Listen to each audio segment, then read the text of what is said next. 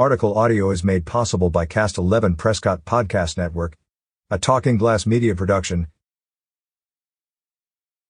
Here is the update for January 18, 2023. Solid waste and recycling. Public safety personnel retirement. This year's August election. Wildfire safety. Winter weather. 20th anniversary of the U.S. Vets Organization. Solid waste and recycling. During the study session on January 10, Council received information on a rate study done by the city's Solid Waste and Recycling Division. This draft report recommends a rate increase over the next several years due to the increased volume along with inflation impacts. That will help to pay for planned capital upgrades and staffing needs. These rate increases will be brought to Council at the January 24th Council voting meeting. If they are approved, the new rate of $20.33, which is only a $1.33 increase per month, will be in effect as of March 1, 2023. That rate will be incrementally annually increased through January 1, 2028. Public Safety Personnel Retirement. Last Tuesday, we received an update from our Finance Director Mark Woodfill on the status of the Public Safety Personnel Retirement System, PSPRS. Woodfill shared with Council the June 30, 2022 actuarial valuation of the PSPRS fund.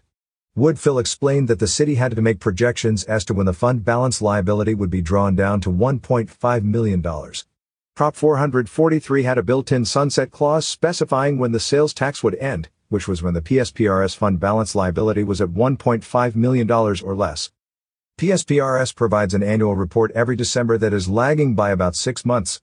Because of that, the numbers Woodfill showed were from the end of June.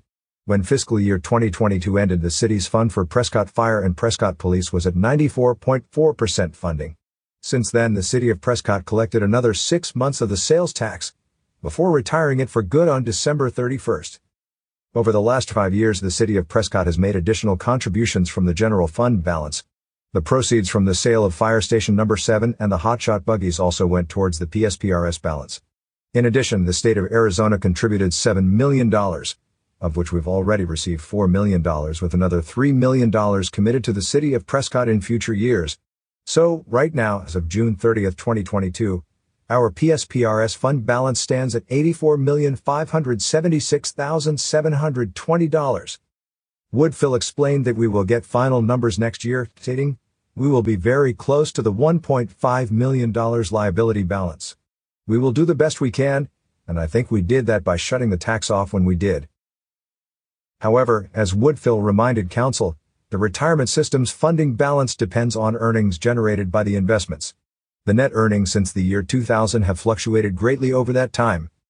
I think this is a terrific achievement that the city's residents and all of our tourists helped us accomplish because they were the ones that contributed significantly to the sales tax to allow us to get us to this point. It is certainly a major achievement and milestone. I do want to caution the city, however, that the PSPRS Investment Board continues to underperform and overestimate their average return, which we can see just from looking at this year-end report. Although they have made some modest improvements in their investment team, they still spend an extraordinarily high amount in administrative overhead on outside investment advice. I believe we must anticipate that the City of Prescott may have to continue to offer additional contributions to ensure that our unfunded liability doesn't start growing again. Woodfill said that the city is planning to establish a PSPRS Stability Reserve Fund in order to address those fluctuations. This will be explained as the budget process begins this spring. I also want to point out that I've been looking at some receipts in the last few days, and some retailers are still charging 9.1% sales tax. Since we have stopped that 75% sales tax, our new overall tax rate in the city of Prescott is now 8.35%.